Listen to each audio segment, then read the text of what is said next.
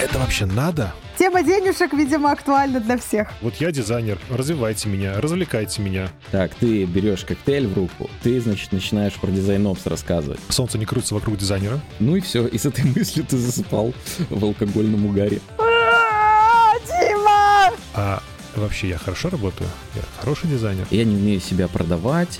Ну, значит, ты будешь оставаться в жопе. Ну, я это не считаю за проблему. Реальность куда суровее. Уже расти не надо, можно копать себе профессиональную могилку.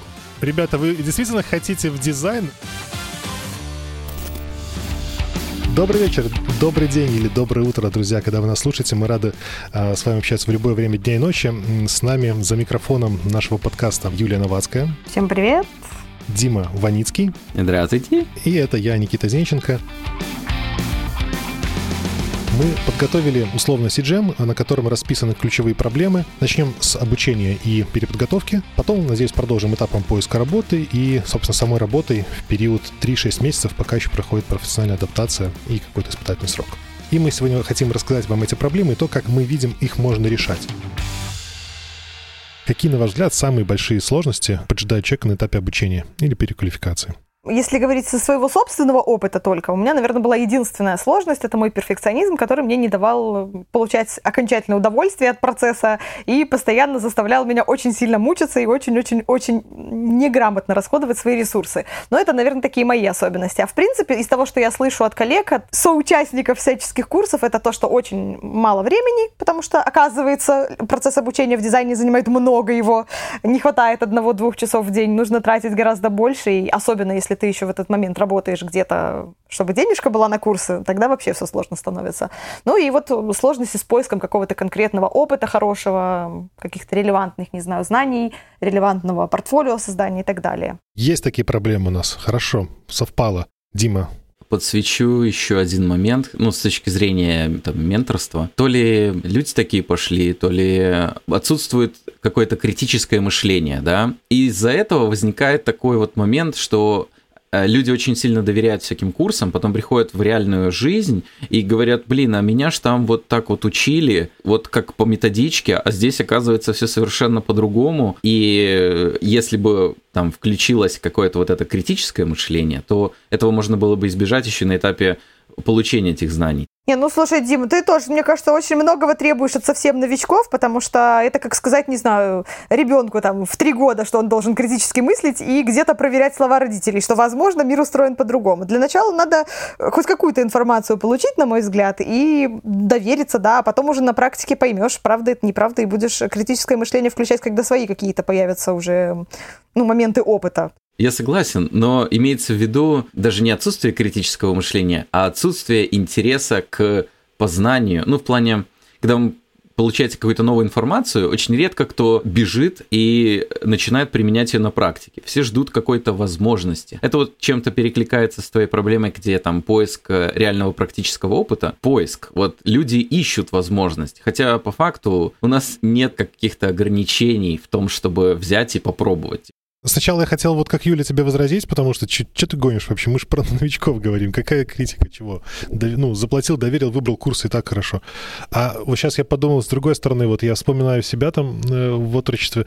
А, ты еще что-то не знаешь. Вот я помню, записался в инженерный кружок, мы там радио разбирали. Тогда еще были радио железные. И э, ты даже не знаешь, что там, как происходит, как там что устроено. Ты вот хочешь, что-то зазвучало, да? Ковыряешь, складываешь, что-то не складывается. Побежал там к, к старшему, спросил вообще, расскажи, как это работает. Он тебе рассказал, загорелся глаза, побежал, сразу проверил, заработал, отлично. Потом дальше погнал. И вот э, сейчас тоже действительно наблюдаю за студентами, и вот есть вот это ощущение, я бы вот озвучил так, что хочется дойти прямо до конца, вот большое доверие к тому, что происходит, вот дойти до конца, потом случится какое-то чудо, мне откроется сакральное знание, и я начну, наконец, его применять, я начну делать портфолио, я начну там искать работу. А что ты не делаешь вот сейчас? Вот 4 месяца учишься, что ты не, не складываешь файлики в портфолио, что ты не ходишь по собеседованиям? Вот, ну, кто-то так делает, но далеко не все. Нужен какой-то внутренний такой, типа, стимул, да, который будет толкать тебя вперед, который будет зажигать твои глаза, да. Если провести аналогию с другим каким-то делом, например, бухгалтерией, у меня, например, не горят глаза, когда мне говорят, так, нужно, значит, годовой квартальный отчет там сделать или что-то такое. Меня это, наоборот, повергает в скуку. Другой вопрос, что иногда это бывает внутренняя мотивация, подстегнутая внешними стимулами какими-то. Я сейчас э, просто вспоминаю свое там тоже начало карьеры. Я очень был деньгоориентированный, да. Э, я такой прям очень э, свой успех я мерил в деньгах, можно так сказать. Но на тот момент это были совсем небольшие деньги. Там я работал за 400 долларов в Э, студии и такой, типа, так, мне нужно 450, потому что не хватало на сишки. Вот, и, но со временем я заметил, что этот фокус очень сильно изменился. То есть мне, для некоторых внешним стимулом и вдохновением является вот это вот поощрение, да, то есть э, типа зарплата большая, да, то есть многие, я заметил, идут в IT для того, чтобы получать много грошей. И, и редко кто вот приходит, потому что вот именно чувствует вот эту внутреннюю потребность. Но это и нормально, это и нормально, потому что я думаю, что эта внутренняя потребность может со временем проявиться. То есть сначала это будет деньгоориентированность, а потом ты как бы обретаешь смысл в этой профессии, и начинаешь как бы делать то, что делаешь, просто ради того, чтобы делать это дальше. И о деньгах уже там не так беспокоишься. Ну, в моем случае, например, я не исключаю внешние стимулы, когда говорю о том, что профессия должна нравиться. Когда я выбирала из всех-всех профессий, там, не знаю, у меня полтора года был экзистенциальный кризис, и я просто все пробовала, что только могла. А, естественно, какие-то внешние факторы, как, не знаю, похвала, возможность карьерного роста, не знаю, для кого-то это возможность переезда или заработок, это тоже все учитывается. Но кто сказал, что во всем мире есть только одно дело, которым человеку интересно заниматься? Мне кажется, это далеко не так а, как, не знаю, как некоторые 5-6 раз в жизни замуж выходят, и все это искренне очень и по любви, так и тут тоже может такое случиться, что тебе и готовить нравится, и э, дизайн разрабатывать, и, например, там, строгать. Но из этих трех вещей ты выберешь э, дизайном заниматься, потому что знаешь, что это перспективнее. Это лечится э, переходом в другую профессию. У нас были такие случаи, студенты, ну, как бы пробовали, понимали, что это не их, и лучше сразу как бы уйти, да, ну, и прийти туда, где тебе реально хорошо. Потому что если, ну, эта работа на самом деле не для всех, да, пускай все думают, что что там кнопки рисовать, там прямоугольнички, но это реально нужно думать о о боли, которая предстоит, да, о этих бессонных ночах, работе с заказчиками, э, сжатых сроках, постоянном стрессе, стрессоустойчивости, ну, в плане устойчивости к критике. Если об этом вот не подумать, да, и если ты прям не хочешь, чтобы это случилось, ты такой, да, заказчики, давай сюда, подходи по одному. Если такого нету, да, ну как бы, ну сложно будет в профессии, очень сложно. Слушайте, вот знаете, я иногда, я еще не так давно в профессии, может быть, поэтому у меня всплывают такие эмоции, но я прям слышу вот в таких рассуждениях иногда такой некий дизайнерский снобизм, мол, наша профессия, она вот такая вот, прям вся такая, раз такая, не знаю, очень сложная. Но на самом деле, я как человек, который попробовал много профессий, могу сказать, что это везде, везде очень много сложностей, ну в любой профессии, там будет это какая какая-то профессия, связанная с рутинной работой, тебе будет просто скучно, не знаю, и мало денег платить. И это тоже надо будет переживать. Поэтому любую профессию нужно выбирать из такой идеи, что я готов ко всем подводным камням, потому что мне очень интересно то, что я делаю. Короче, если нет вдохновения и ждешь чего-то другого, оно не придет. Серебряной пули, друзья, не будет. Здесь тоже сложно, и это не прорисование. Короче, если не, не лежит душа со старта после этапа профориентации, то надо менять дальше и не бояться. Это нормально. То есть поменять 2, 3, 4 э, специальности даже в рамках той же IT. Даже в рамках дизайна. Есть там UX-дизайн, есть графический дизайн. Совсем разные вещи. Надо искать, пока не загорятся глаза и не появится вдохновение у самого в первую очередь. А ментора это не помогут. У ментора сами глаза тухнут, когда они видят людей, которые не хотят брать знания.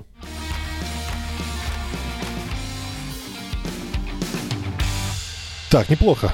Первую карточку разобрали. Значит, вторая группа проблем — это не самостоятельность. Она непосредственно связана с проблемой отсутствия вдохновения, да, или того, что я жду, что меня куда-то там, чего-то там со мной сделают, и я все узнаю. Конкретно несамостоятельность проявляется в чем? Значит, непонятно, как сделать задание, и не у кого спросить, я сижу, жду, проходит неделя, я ничего не делал, просто потому что я не знал, когда, спросить или найти ответ. Не хватает фидбэка от ментора, я сижу прям, каждый свой шаг должен получить фидбэк, иначе я расстраиваюсь, ну и ничего не делаю тоже. И постоянная необходимость в наличии примеров. Вот если примера нету, то я ничего не делаю. Как это проявляется, даже, даже очень просто. Вот у нас есть э, первый этап Design Spot School, где мы даем он задание, одно задание там на 300 на 500 человек. Это онлайн-этап первый, формат дизайн-квизов. Одно задание все делают. Мы отбираем типовые работы, типовые ошибки, группируем их и показываем, рассказываем на примере там других работ. Так вот, для меня самое грустно слышать о том, что многие не могут э, воспринять фидбэк, критику, на примере другой работы. То есть вот собрал 10 работ, рассказал, что вот здесь сетка делается неправильно, вот вы так не делаете, да, или даже более там явный, там меню так не делается. У человека вот ровно точно так же, как, как не надо делать, но он не понимает, что эта ошибка касается его тоже. То есть если конкретно в его работе не ткнули, что вот здесь не так, человек не понимает. И это реально вот очень большая проблема. Не самостоятельность. В чем дело? Откуда наберется? Ну, взрослые же все люди. Может быть, не совсем ответ на твой вопрос, но мне кажется, любая вот такая несамостоятельность, ну и ступор перед а, действиями, они возникают из-за того, что люди боятся совершить ошибку. То есть, что они боятся сделать что-то не так. У нас э, в, в головах вот этот вбит менталитет э, отличника, да, то есть где нас в школе учат получать хорошие оценки. Но на самом деле из ошибок-то и строится опыт. И люди просто не, не понимают этого, у них э, возникает диссонанс, типа, как так, мне нужно совершать ошибки и учиться на них, когда я не хочу совершать ошибки. И мозг приходит к выводу, что лучше ничего не делать тогда в данном случае. Значит, и ошибок ты не совершишь. И здесь нужно принять, что твоя работа все равно будет содержать ошибки. Ты ее просто сделаешь на том уровне, на котором сможешь сейчас, постараешься, а потом сделаешь работу над ошибками. Мне знакомо вот этот ступор, ситуация, когда я посмотрела разбор в дизайн-спот э, там, типовых ошибок, я смотрю в свою работу, пытаюсь вот найти то, о чем говорили мне в вебинаре, и вижу там фигу, и ну сложно просто сообразить, а это то или не то, потому что просто недостаточно опыта, недостаточно насмотренности, недостаточно понимания понимание, о чем идет речь. То есть, да, возможно, тот дизайнер, который разбирал эти работы, для него уже сетки это расплюнуть, и он это сразу видит, у него глаз наметан. У меня глаз не наметан. И вот тут, наверное, одна из основных сложностей, то, о чем мы говорили, как раз-таки это про самостоятельность и про взращивание этой самостоятельности. Ну, значит, мне нужно больше времени, чтобы мой глаз тоже наметался. Значит, мне нужно сесть, проанализировать свою работу и покрутить. Можно почитать «Иди туда, где страшно». Книжка про украшение своего страха.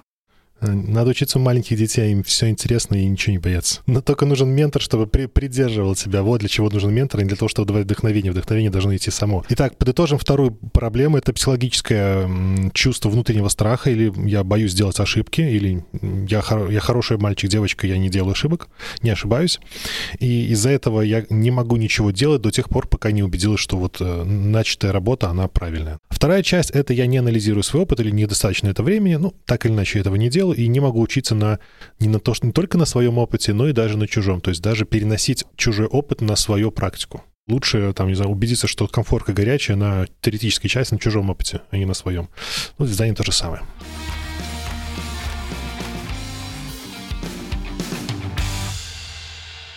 Давайте попробуем разобраться в следующем. Возьмем что-нибудь полегче, может, быстрее пойдет. Это касается организационных составляющих. Значит, нет системности и общепризнанности стандартов в обучении. Каждый курс придумывает свое, а работодатель требует свое. С этим ничего, наверное, не сделаешь, да? Двигаемся дальше. Или как?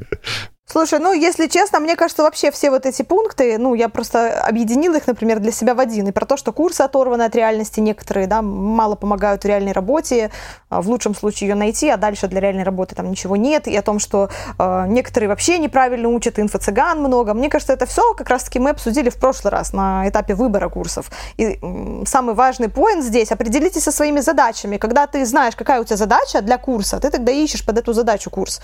И тогда не будет у тебя проблемы с системой системностью, потому что если ты хочешь получить системность, если ты хочешь получить какие-то стандарты конкретные или, не знаю, теорию какую-то конкретную, ты найдешь курс тогда теоретический, который тебе даст этот блок информации. Если ты хочешь сделать портфолио, ты пойдешь на практику и будешь делать портфолио. А если ты просто хочешь в абстрактное что-то получить, ну, тогда да, тогда смирись с тем, что ты получишь что-то абстрактное, не факт, что то, что тебе нужно. Но, возможно, есть еще какое-то решение. Да, есть на самом деле еще какое-то решение. Я просто вспоминаю своего друга, который мне преподал один важный урок. Я приходил к нему в гости, у него на столе лежал лежала такая книжка по экшен скрипту. Это такой старый, уже мертвый язык программирования, да, и он там на флеше еще. И получается, я к нему приходил, такой, блин, думал, всю эту книгу прочитал, то у него настольная книга, кайф вообще, он такой, наверное, прошаренный в этой теме. А потом я увидел, как он ей пользуется. Он просто, если он не знает, как что-то сделать, он идет в эту книгу, открывает ее на нужной странице и смотрит, как это сделать. Отсюда я вынес один очень важный урок, что вообще любая литература,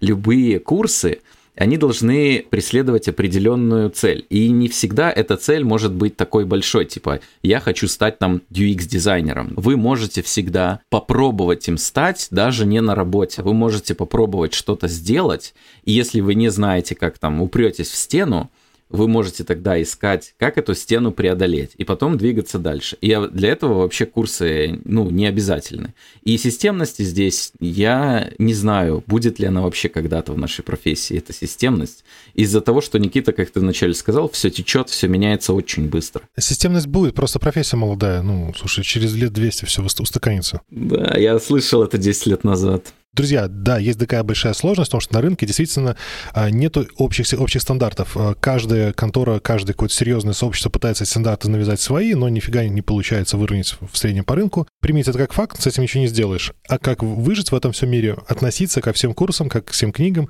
как к справочникам. Значит, вы начинаете что-то делать, понимаете, где это ваша стена, и идете в справочник, решаете эту стену конкретно и точно, и все будет прекрасно, вы все будете счастливы. И время не потеряйте.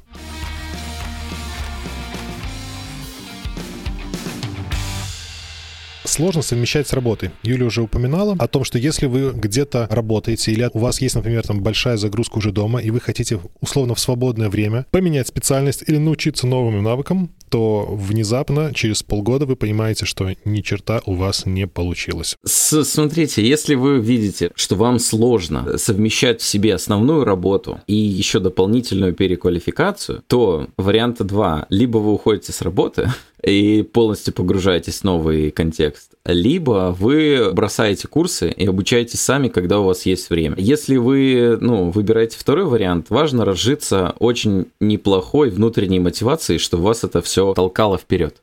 Если этого не происходит, то это для вас, ну, не сможет, как мне кажется, перерасти в работу полноценную. То есть вы не сможете этим заниматься на коммерческой основе. Будете так постоянно перебиваться какими-то, может быть, подработками, возможно, превратитесь в постоянного студента. Ну, то есть, если вас что-то заразило настолько, что вы будете этим заниматься там помимо основной работы, то у вас не должно возникать вопросов, что вам мне сложно. У вас скорее будет так, как я могу еще больше времени уделить этой вещи. Ну, это ты, Дим, возвращаешься к вопросу мотивации и вдохновению вот этой внутренней штуки, но тут иногда бывает, ну, физические обстоятельства, да, человек говорит о том, что, ну, просто мне не хватает 24 часа, я там условно на 3-2 часа в день ориентировался, а вот в моих реалиях и в, с моим характером и моими навыками, мне нужно больше времени. Где мне его взять? Как мне его взять? Это скорее вопрос про тайм-менеджмент и про то, что ну, нужно учиться, в принципе, это любому специалисту, мне кажется, в любой профессии, учиться планировать, выписывать свои задачи,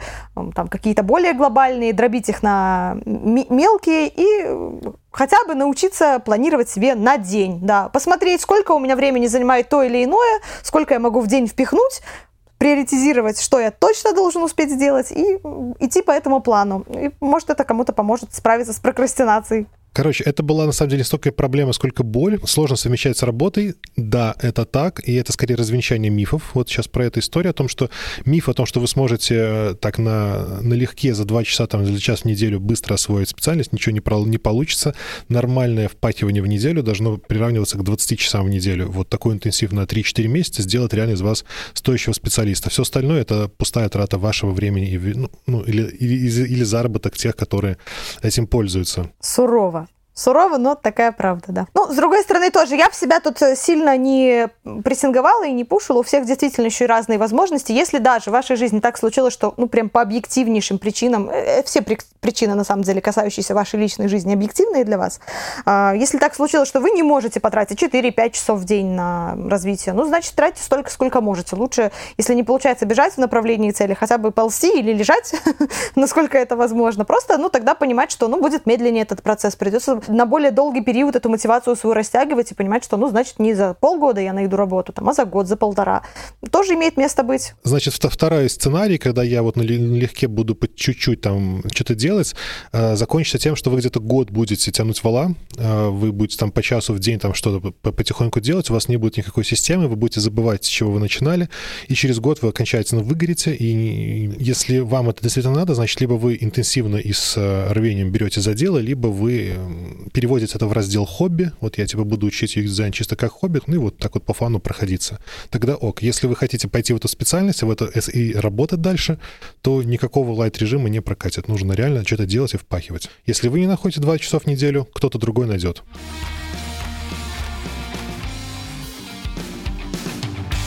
Давайте двигаться дальше. Следующее э, развенчание мифов очередное. А, звучит так, что многие не знают, что нужен английский или не считают его наличие важным. А что, английский нужен вообще? Мы же с вами по-русски говорим. На самом деле, честно скажу, можно без английского просто супер сложно.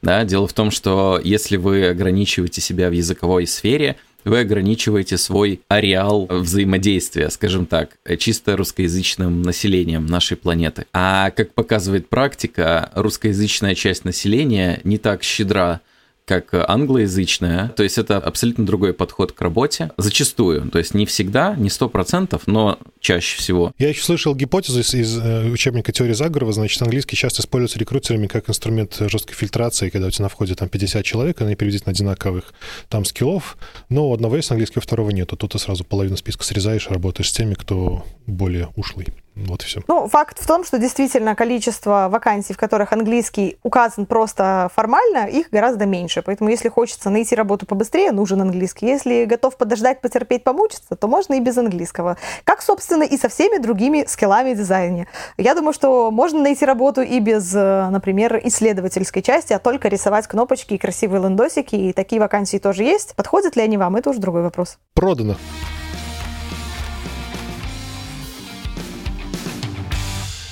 Давайте попробуем разобраться в следующем. Найти реальный проект. Как его найти? Можно найти реальный проект, который будет просто какой-то небольшой проект, то есть это надо понимать, что это будет не проект, а полноценный, там может быть с кучей специалистов и суперпрофессионалов, но это может быть реальный проект, условно вы поможете какому-то реальному своему знакомому, потому что куча есть людей, которым что-то нужно сделать. Можно найти под разный бюджет и вплоть до того, что даже бесплатно потренироваться на каком-нибудь проекте, если у вас есть такая необходимость. Я с этим полностью согласен. Почему возникает такая проблема, для меня странно. Ну, то есть, значит, нет реальных проектов.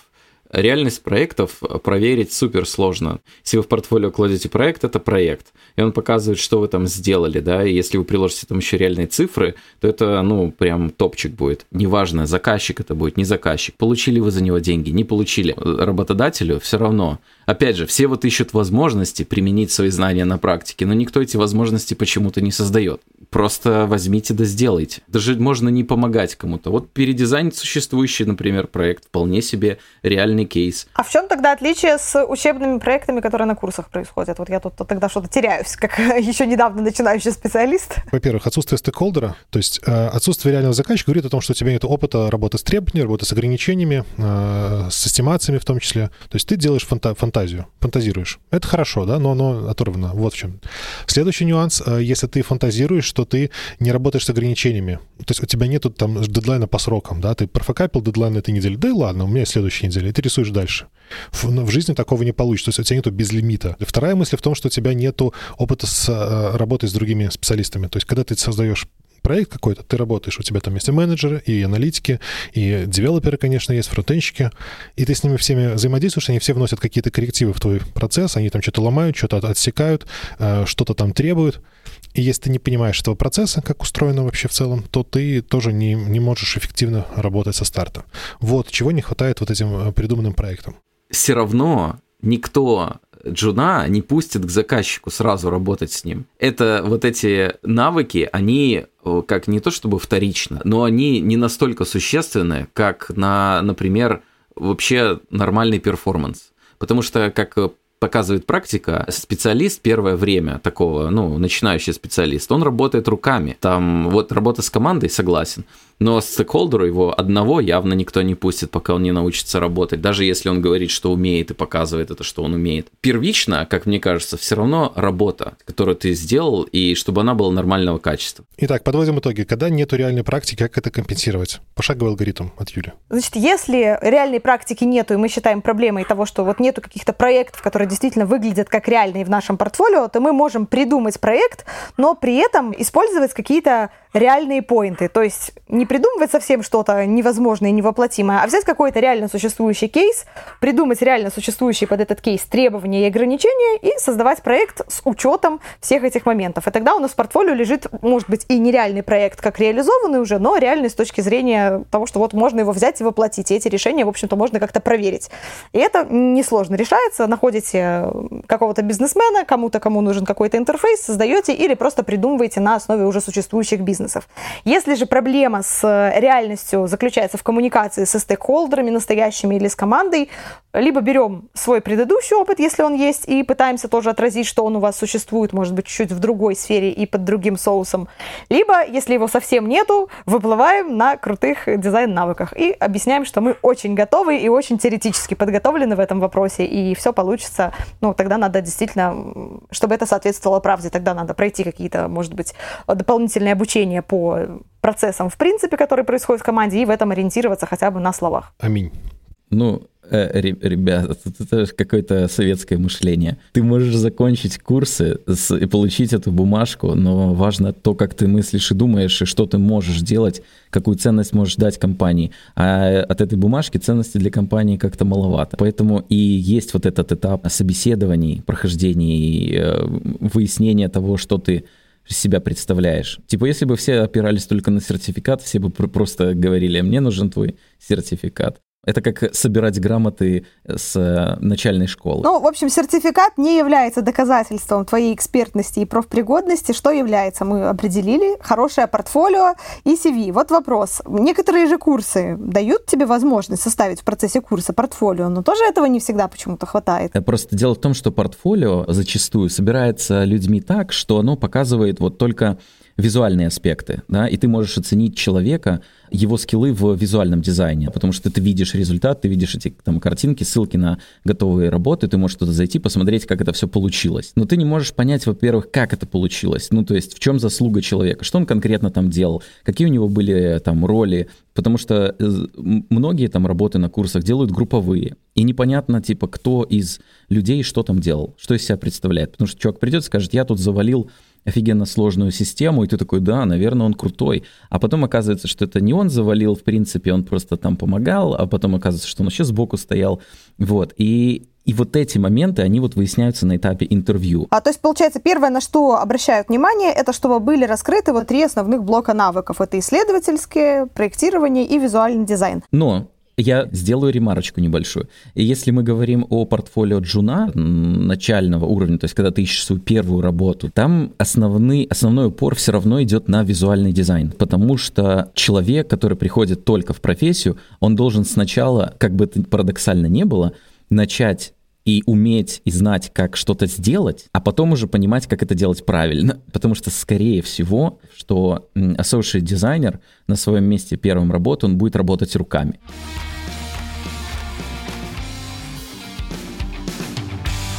Вторая трудность была после того, как мы выяснили, что сертификаты как бы никому не интересно. Это то, что нужно сделать портфолио, то, что оно должно быть. И э, следующее было странное слово, которое ты озвучил, это CV. Че, а это что такое?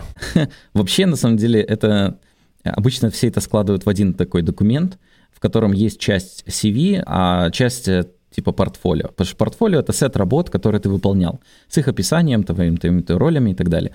А CV — это описание твоего там прошлого опыта, ну, такое сжатое на одну страничку, типа, какой у тебя прошлый опыт, где родился, где крестился, какое мороженое любишь. Вот сейчас дословно поймут и напишут, где крестился. Обычно, где учился и где работал, этого достаточно. Ну, так вот, и тут мы приходим в эту историю. Вот если ты только начинаешь, тебе нужно написать некое CV. А вообще оно везде нужно, вот, да? Это первый вопрос. А второй вот уточнение. Так, что мне туда писать? У меня нету, я только закончил курс один год, и все. Что мне писать? Обычно пишут реальные вещи. Ну, это просто будет чистый лист, нет? Не, почему чистый лист? Ну, ну, если ты что-то закончил, ты как минимум где-то учился. Я думаю, что можно указать эту информацию. Во-вторых, э, часто в IT приходят не после вуза и после каких-то обучалок, а все-таки с бэкграундом, пускай и в другой сфере, но рабочим. Всегда можно указать э, наиболее релевантные из всего твоего опыта рабочего, опять-таки в CV, и указать какие-то ключевые навыки, которые могут быть полезны уже в контексте дизайна. Ну, давайте тут развернем очень интересную мысль, потому что я, я сам часто такое говорю, тоже слышу, а потом все равно сталкиваюсь с тем, что ну так, а как конкретно? Вот у меня есть предыдущий какой-то опыт. Какие навыки конвертируются? Поскольку я до этого работала на радио ведущей и занималась ивентами, можно сказать, что я была максимально далека от IT-сферы и от дизайна. Но при этом я руководила некими командами в ивент-сфере. Я была менеджером, который руководит людьми. Я указала это как свой релевантный навык, что у меня есть опыт работы в команде и у меня есть опыт руководства командой. Также я обучала людей другим вещам, естественно. Но вот этот опыт передачи знаний у меня тоже есть, это тоже может быть полезно. А, опять-таки, я была ведущей на радио, умела каким-то образом разговаривать, э, доносить свою мысль, презентовать некие решения, и это в дизайне, я считаю, тоже пригодится, поэтому я указала это тоже как еще один навык, который у меня достаточно неплохо прокачан, а пусть и не через дизайн-сферу, но всегда можно его переиначить. Вот таким вот образом, я думаю, можно любую профессию, в любой профессии найти что-то полезное для любой другой профессии.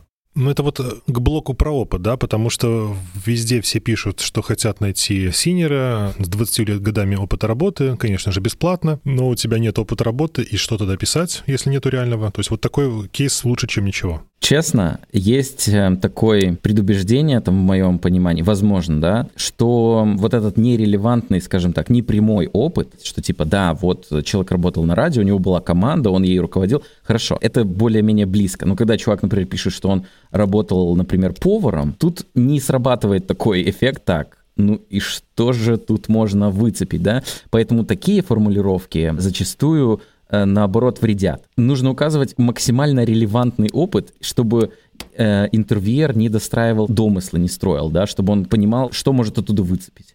Только вот в этом, наверное, я вижу какую-то загвоздку, которая может быть. А так, любой релевантный опыт будет, наоборот, в плюс. Лучше его описать, чем не описать. Ну, а мы должны двигаться дальше, потому что дальше и очень интересно.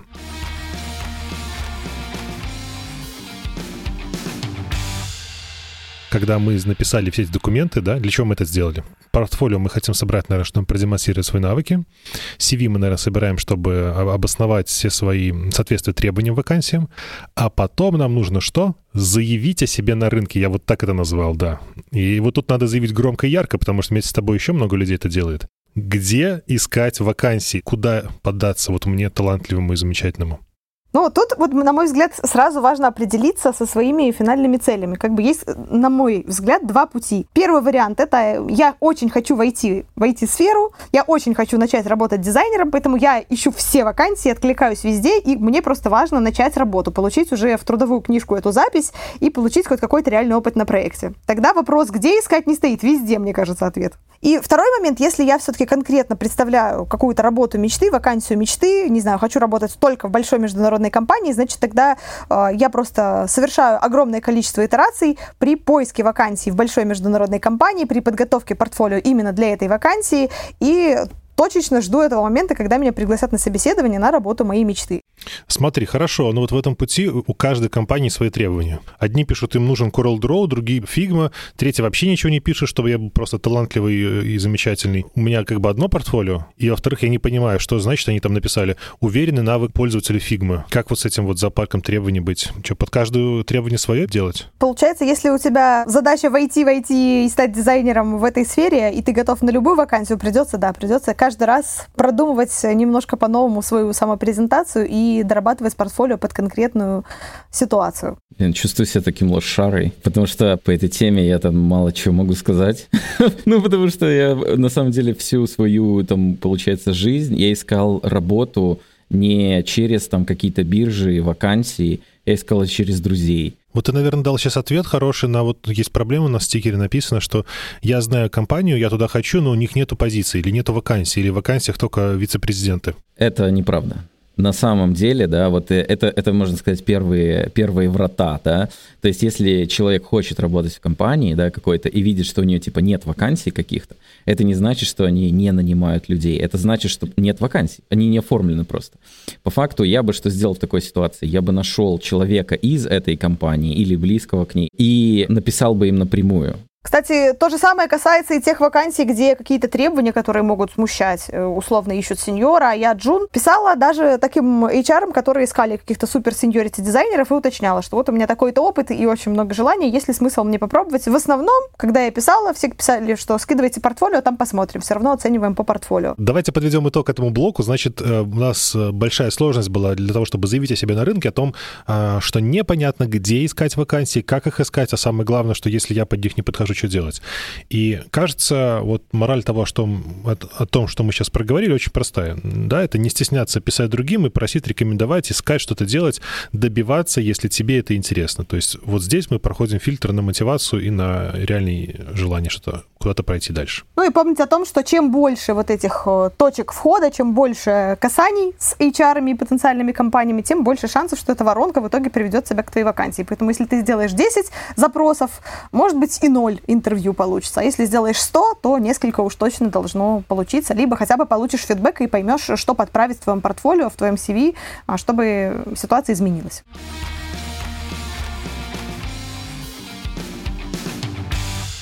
У нас здесь есть сложности с прохождением интервью и самопрезентацией. А что тут сложного? Ну, вроде позвали, пришел, показал работу. Сказал, берете? Нет. Что там? Что там не так? Мне кажется, самый большой наш стикер по поводу того, что я интроверт, не умею себя продавать, не хочу вообще, покупайте мою работу, вот мое портфолио, что вы ко мне привязались, какие-то странные вопросы задаете. Мне кажется, такого рода мировоззрение, да, типа я интроверт, я не умею себя продавать, ну, значит, ты будешь оставаться в жопе. То есть человек стоит ровно столько, насколько он себя продает. Ты можешь не уметь ничего делать, но продать себя задорого и получать большие деньги.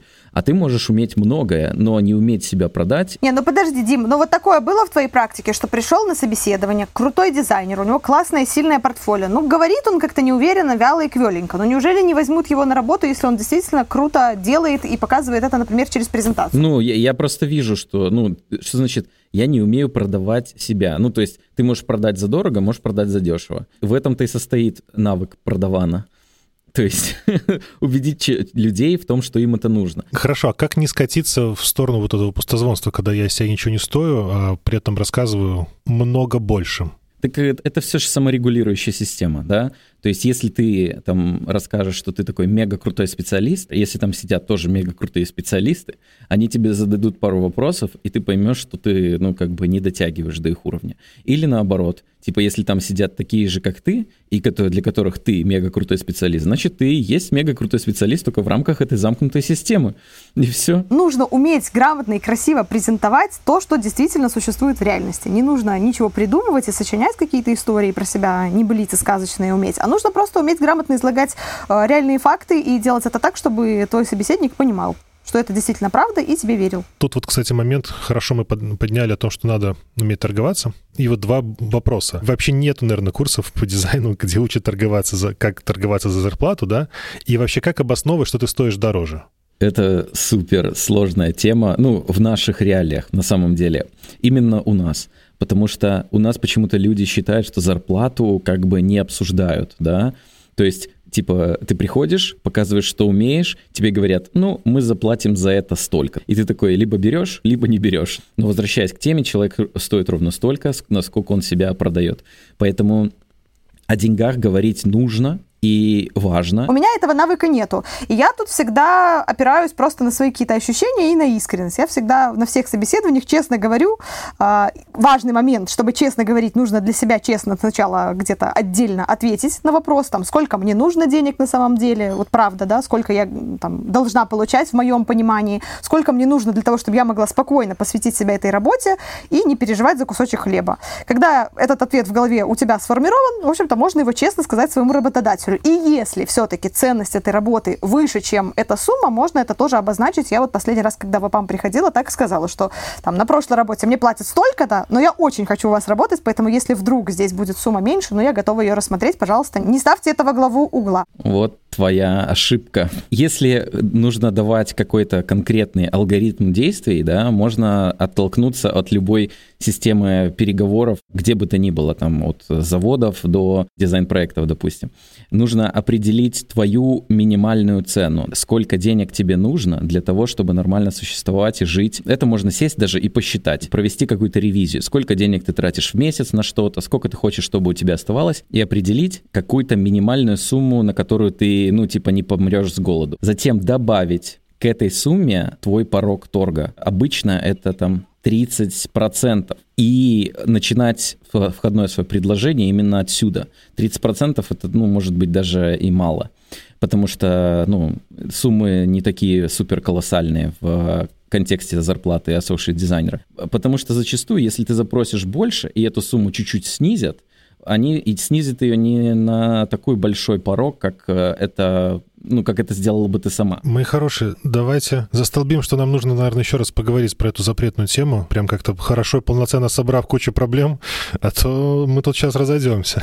В конце друг друга выставим счет за совместное обсуждение тем. Да-да, тема денежек, видимо, актуальна для всех. Простите, это рыночные отношения, они нас захватили, просто я на самом деле давно там не, не торгуюсь, я вообще не люблю торговаться ни за что. Я просто знаю, если надо, как это делать. Ну, ты уже давно себе и работу не искал. Итак, значит, проблема, во-первых, тут у нас две было сложности, я попытаюсь подытожить и двинемся дальше. Когда ты приходишь на собеседование, а, выясняется, что тебе помимо сильного портфолио нужно обладать еще некоторыми навыками, до которых ты, возможно, раньше не был готов. Это коммуникационные навыки, то, что мы называем софт-скиллы.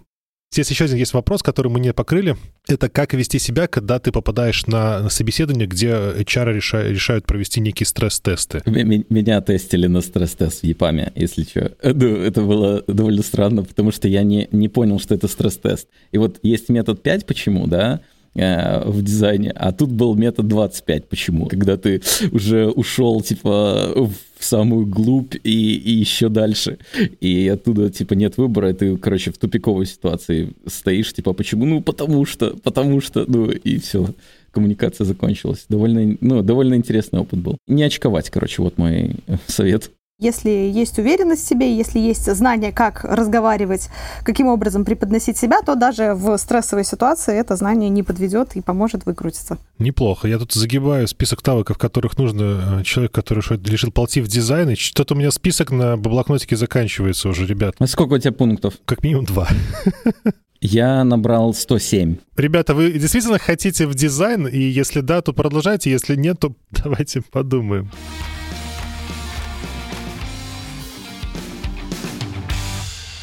Фух, с интервью разобрались.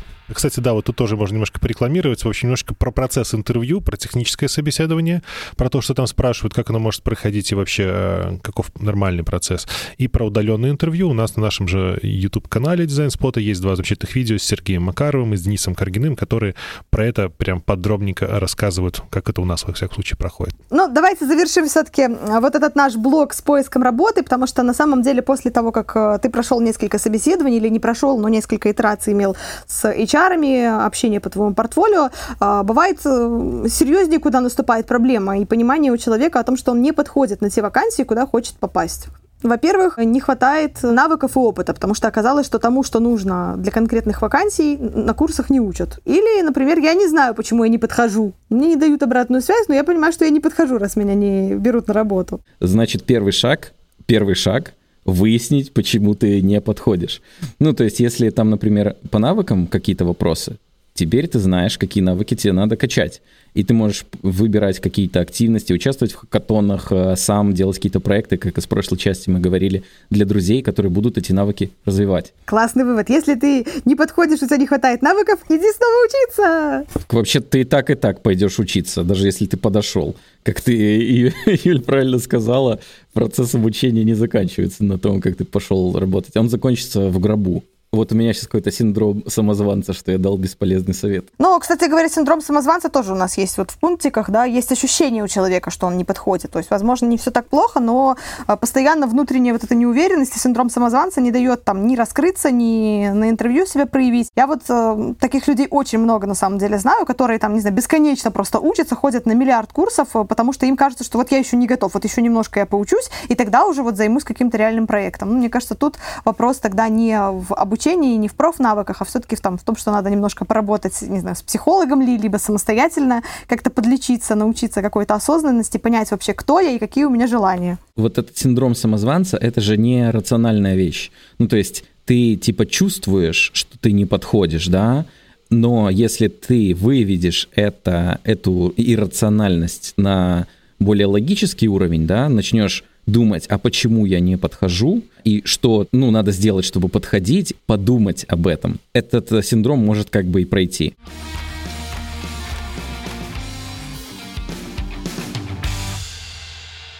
Мы прошли этап поиска работы, и теперь мы стоим э, вот уже в дверях э, своего нового офиса, мы смотрим на свой рабочий стол, Наступает э, длительный этап испытательного срока, э, время, когда ты пытаешься понять, подходит ли тебе компания, компания пытается понять, подходишь ли ты компании. Тут тебя ждет много сюрпризов. Первое, э, естественно, это ожидание против реальности. Да? В ожиданиях есть это творческое, творчество, это воркшопы, это стикеры, это, это ну, интервью, интервью с пользователями, интервью с заказчиками. Это вот такие веселые штуки. Реальность куда суровее.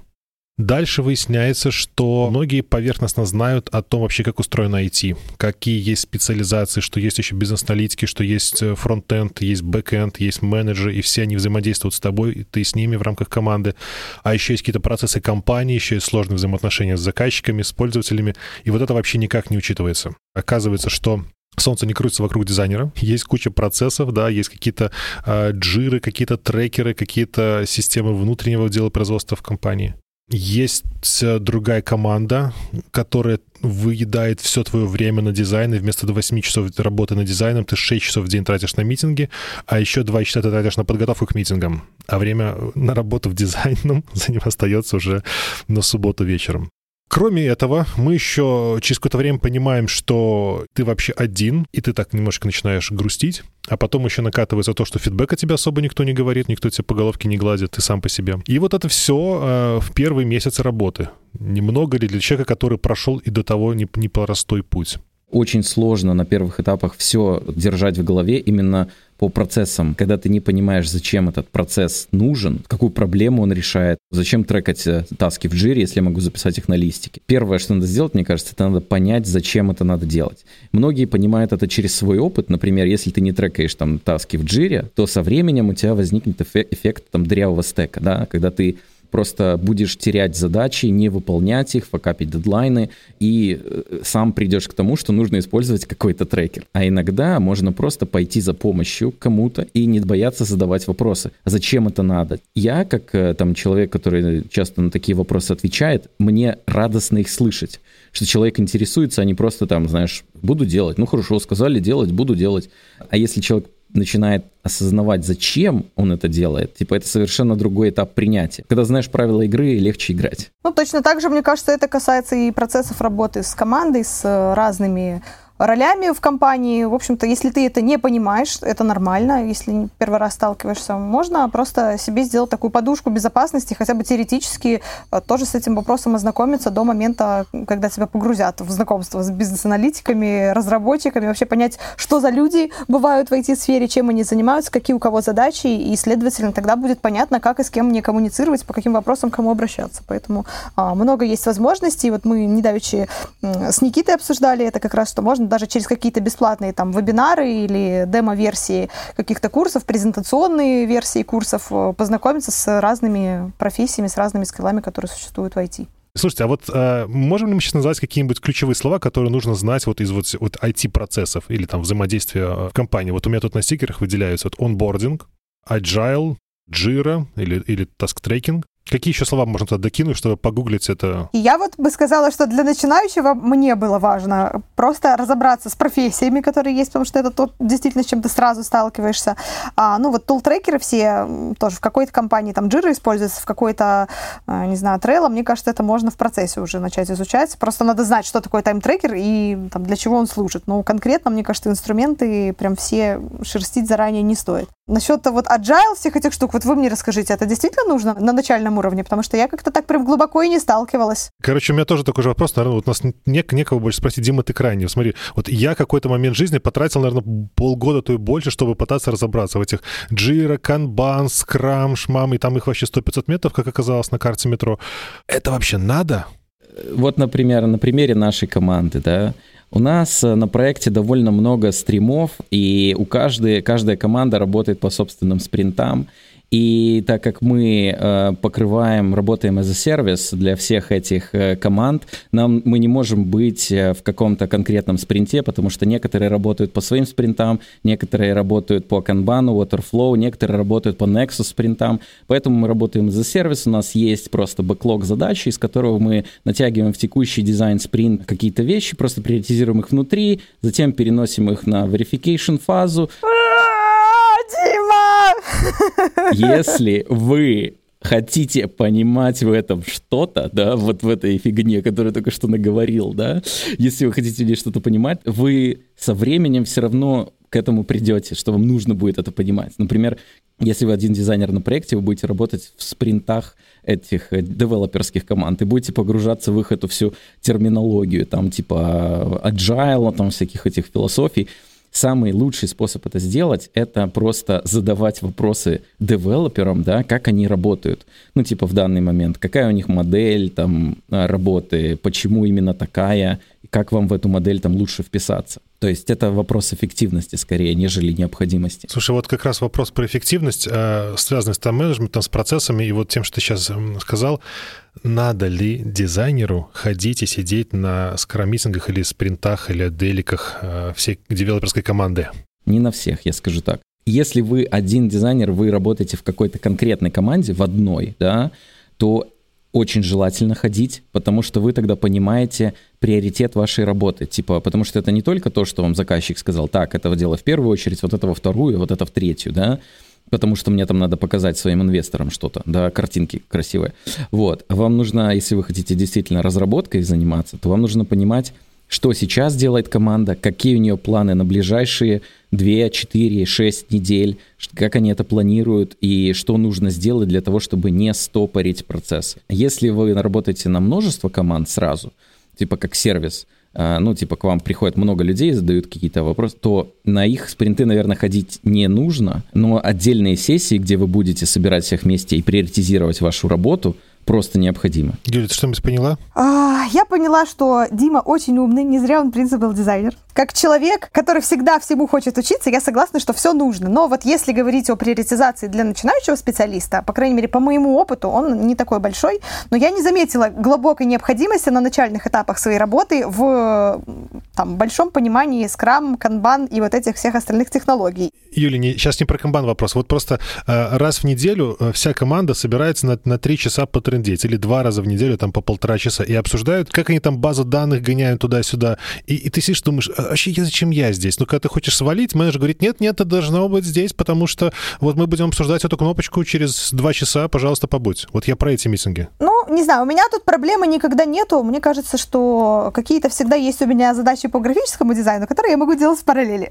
Поэтому я тогда совмещаю и убиваю двух зайцев. Я определил для них э, приоритет для таких случаев. Говорю, давайте дизайн вопроса, где нужен, сначала обсудим, потом я отвалюсь. И мы за 15 минут управляемся, и все, я ухожу. А и есть еще, типа, более продвинутая техника, а я, я ее вот совсем недавно начал применять, называется «прихожу по сумону». Я не прихожу на митинг, но если вдруг возникает вопрос, я там нужен, менеджер чертит пентаграммку, там пишет корабль любви на латыни вокруг э, пентаграммы, да, и я прихожу на митинг, растаскиваю вопросы. Но это, это вот э, как раз-таки касается, когда митингов очень много, да. Но это касается, наверное, в первую очередь все-таки софт-скиллов, а не понимания каких-то глубинных процессов, а того, как договориться в команде уже дальше, как э, выстроить ваши рабочие взаимоотношения. И мне кажется, в первую очередь тут поможет умение коммуницировать, э, аргументировать и обсуждать. Или работать параллельно, пока кто-то бубнит на непонятные тебе термины.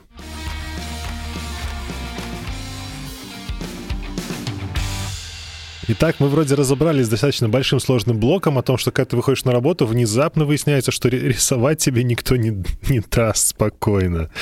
Да уж. Да еще и творчество ограничит, как можно. А вообще есть радостное что-то в этом, да?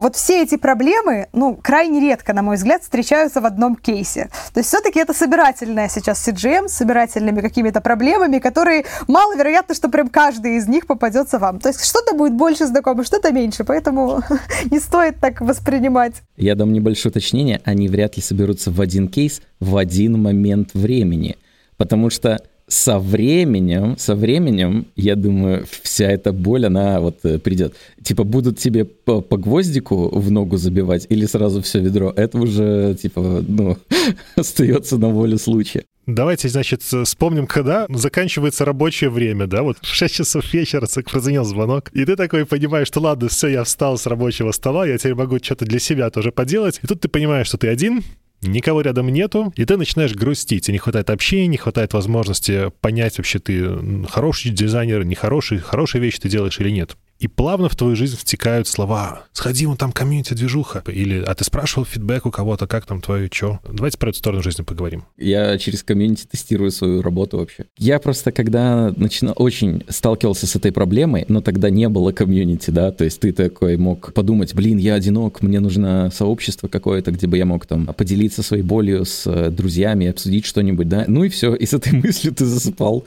в алкогольном угаре. А сейчас э, все гораздо проще ты можешь зайти в ту же самую телегу и обсуждать какое-нибудь э, какое-нибудь новшество, нововведение или тренд, ну вот да, мне кажется, мы здесь при, пришли как будто бы от э, решения уже к проблемам. Можно сказать, что на самом деле вот этот момент с общением, с нетворкингом, с э, разговорами с коллегами и не только коллегами в твоей компании, а в принципе с коллегами по сфере, это как э, возможность закрыть там прям ряд проблем. Во-первых, прокачиваются те самые софт-скиллы и возможность как раз-таки тренировки коммуникации на профессиональные темы. Во-вторых, это возможность получить э, обратную связь от твоих коллег, понять, ты ок, не ок, куда тебе расти, особенно если если эти коллеги уже там, на шажочек выше и на уровень выше, чем ты в профессии. В-третьих, это возможность поделиться своими знаниями и получить еще какие-то знания. То есть такой более лайтовый и развлекательный формат образования, который не то чтобы даже имеет место, а прям должен э, иметь место быть. А вот единственная проблема, которая у многих возникает, люди не знают, где искать. Во-первых, можно просто языком через рот подходить к коллегам и говорить, что вот, давайте соберемся, организовывать что-то, находить на каких-то конференциях, вебинарах, хакатонах людей, которые готовы общаться. Ну, просто тут надо приложить усилия, как, в общем-то, и в любом другом решении. Да, я вот сейчас вот немножко сбоку уточню. А, вот я пришел на работу, на контору, да, тут я вообще новичок, а тут уже как бы десятилетиями там миллионы зашибают. И я понимаю, что как бы я один, и мне говорят, типа, иди ищи какое-нибудь комьюнити, сообщество, там что-то с вот этих через рот языком. А, подождите, так а, а не работодатель должен позаботиться о моем досуге? То есть я приношу какую-то пользу. Вот я дизайнер, развивайте меня, развлекайте меня. А, мне кажется, это сильно зависит от человека. Но если говорить в контексте всех вот э, озвученных проблем, как раз-таки в общении и в тренировке, в реальном общении это быстрее придет. Точно так же и по фидбэку. Если его не хватает, то можно сколько угодно учиться самому, но он не придет, если не обратиться с вопросом к коллеге.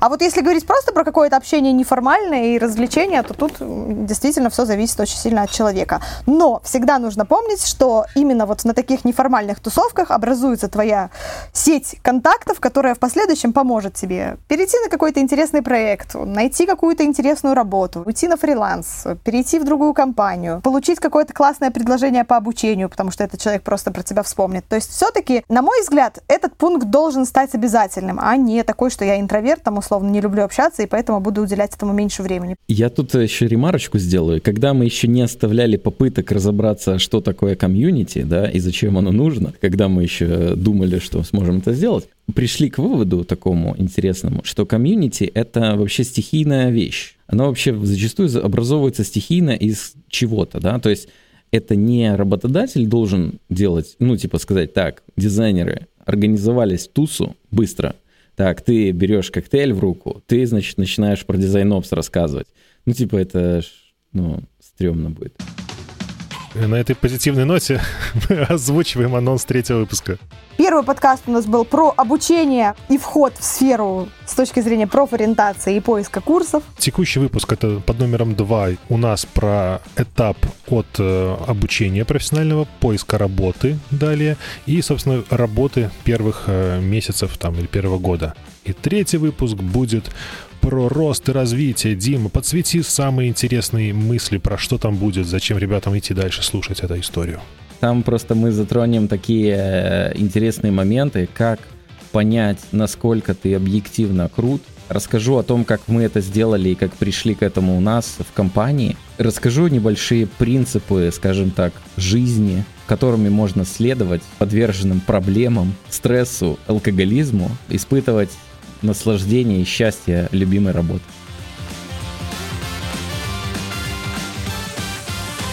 Спасибо вам, дорогие коллеги, что мы проговорили. Я сам для себя открыл огромное количество нового и даже э, упорядочил некоторые вещи. И, может быть, мы сейчас в напутствие э, нашим слушателям какую-то главную мысль, идею, которую каждый из нас вынес. Оставаться надо любознательным, постоянно становиться лучше. Не нужно останавливаться и бояться. Это никогда не закончится, это будет постоянно продолжаться. Но, в общем-то, это и есть жизнь э, дизайнера, да, вот в этом развитии, бесконечном поиске лучшего, интересного, нового. Но, наверное, ради этого мы все сюда и пришли. Все эти сложности — это ничто по сравнению с кайфом, ощущением удовольствия от результата, который ты делаешь, от того момента, когда ты создал что-то прекрасное, ты это прекрасно понимаешь, э, или даже кто-то это может оценить, это вообще космос.